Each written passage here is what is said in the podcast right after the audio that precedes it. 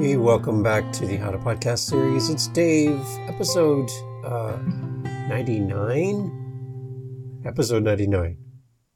Wow. Episode 99. Those are two two numbers that are the same. 99, that means next episode is episode 100. It's amazing.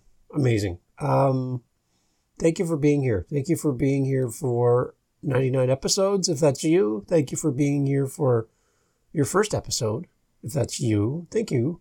Uh, thank you for checking out the to Podcast series. My name is Dave. Uh, 99 times I've been here to talk about podcasting, plus a few daily Daves thrown in there and a few little extras here and there. But thank you for being here for the journey so far. And I, we've had some really great success stories already with listeners of the show starting a show and it's great to have those conversations together on Zoom. And then having you here as co hosts, that means so much again to all my co hosts who have given of their time and added so much great content to the podcast over the last 99 episodes. Thank you for making time for us out of your busy day and sharing your love for podcasting and your love for your podcast.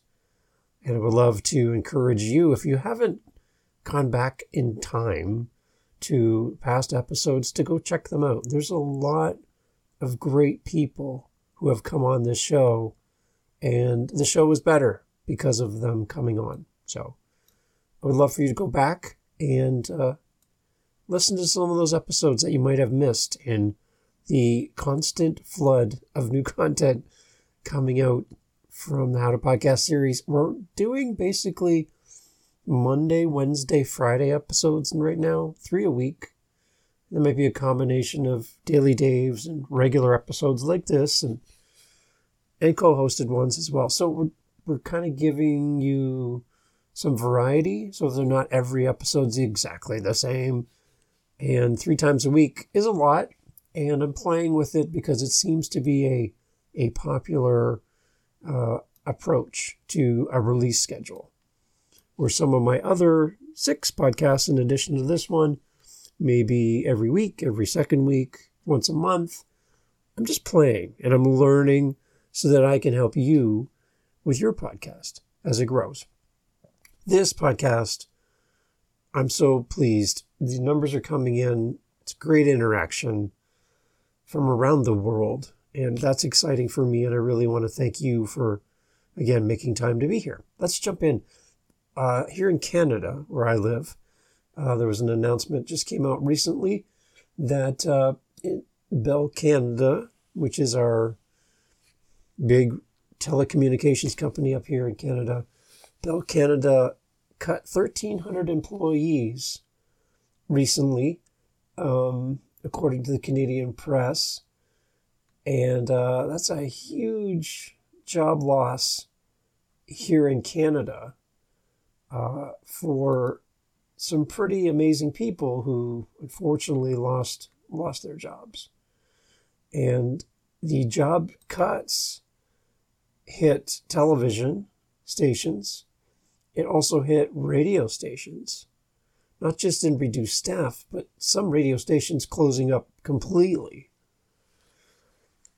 And that's that's unfortunate. I know some people in the radio industry um, some friends of mine who have now left, not in this situation, but in the past have left and moved on to other things.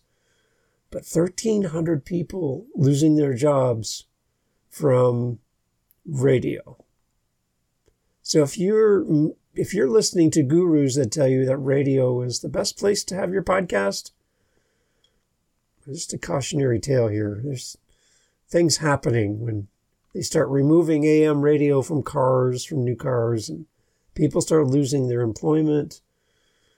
And uh, it's, it's interesting. So just keep that in mind, okay? And so, what I was thinking about for episode 99 here of the How to Podcast series was to talk about and talk to radio hosts that might be listening to this podcast, or if you know a radio host, to share this with them. But I had some thoughts just around why it's a good idea, even if you're still on the radio, that you should be looking at having a podcast in your back pocket and what the benefit is to you as a radio host. We're going to talk about that here on the How to Podcast series. So there's a few things that I'm I'm jealous of in the sense that radio people go to school for this. They they actually have an education in radio. They they've put in the hard work. They've learned their craft. They are bound by a, a time clock. They have crazy schedules that they have to get up really early in the morning or work overnights. They don't make a lot of money. They do it for the love of the music or the love of community or the love of being on the radio. There's a lot of a lot of things they have to deal with though that podcasters don't. We don't have a time clock. Our podcast can be 5 minutes, 22 minutes, an hour and 13 minutes. We our podcast can be whatever we want it to be. Uh, broadcasters and radio people have to deal with commercials and sports and weather and uh, all of that. They get reviewed. They get checked. Like they get actually have to go into a room and they play back all the mistakes that they've made. Imagine as a podcaster having somebody randomly pick a portion of your podcast, pull you into a room, shut the door, and say, okay, here's all the things you did wrong. That's a lot of pressure. They have to compete with the radio station down the road because in the dri- in the morning in the drive time on your way to work we got to get you to work on time and i'm competing with every other radio station in the area for your ears and for your attention. And if i'm not good if i'm not on if i'm not funny and engaging and all of those things you're just going to jump to the next station. There's radio song there's songs to be picked and commercials that work and oh there's so much going on. Talk about plate spinning. That's a lot. And as podcasters we don't have to deal with any of that and for the most part most podcasters don't even go to school to learn how to do this. We're doing this like i'm doing right now from my the basement of my house. With a microphone that i purchased and some software. I'm talking to the world. I'm not just talking to my community. And I'm not competing with anyone because this can be listened to anytime. You can listen to your favorite podcast, and when you're done, come over here and listen to mine. I'm not on at the same time as everyone else. It just sits in your phone and waits for you to come and listen to the next episode. So there's a lot of there's a lot of differences between radio and podcasting.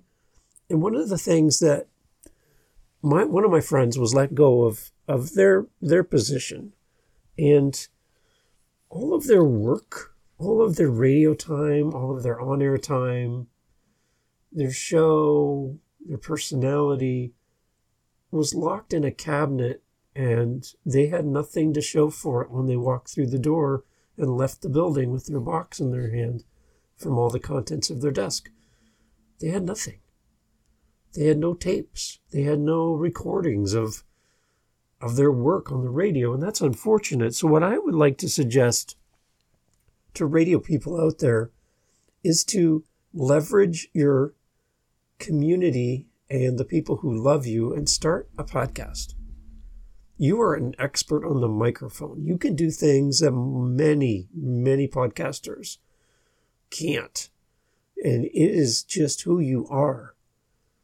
I know there was a, a, a, woman in our community, very popular on the radio here in southern Ontario, Niagara, Toronto area. And she has a loyal following. And I would listen to her anytime she was on the radio because she was hilarious. She was sarcastic and funny and smart. And she played, she, she seemed to have the best music on her show. When she was on, you knew you had to be there as a listener. You would sit in the driveway just to hear the last part of her story before you carry on with your day. You really felt connected with her as a radio host. And she was let go. And again, I don't know of the details, but she was hurt in the process. and her community came around her. And I reached out to her as a fan of her show and said, Listen, you need to start a podcast. I would love to help you, or I would love to support you. I would listen. And she's like, eh, I don't know. I feel kind of burned out.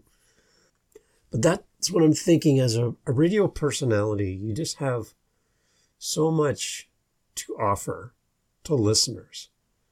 So start building your podcast if you're allowed to do something on the side and but start building it now while you're on the radio and have that in your back pocket that you can now reach out to your audience and have a recording. I have this right now. This is my recording. You can have your own recording, take all the skills and talents you have, and bring it to podcasting. You could help so many podcasters who are starting out who don't have the level of expertise that you have. And the other thing is you you can do this without the restrictions that you face every day being on the radio.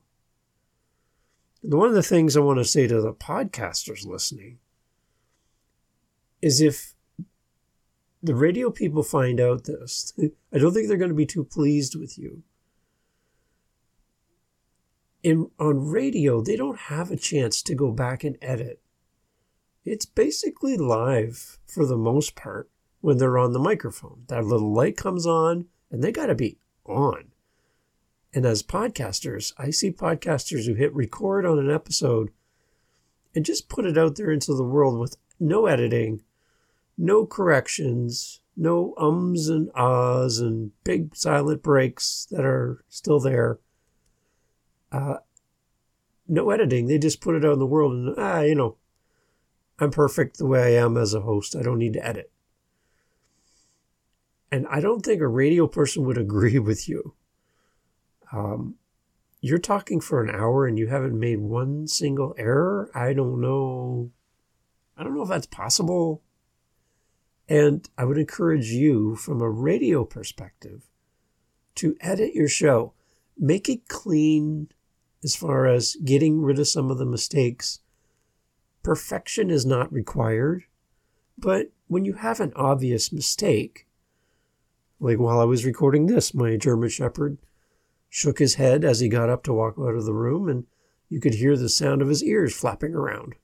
And like, do I leave that in here for your enjoyment? No, I stopped the recording, went back, and started over again after he left and went and lay down. So we do owe our audience a little bit of editing. And I think that's something you're going to learn as you listen to a radio person is they're going to actually tell you this is how we do it in the professional world. So there's a lot to learn from them there.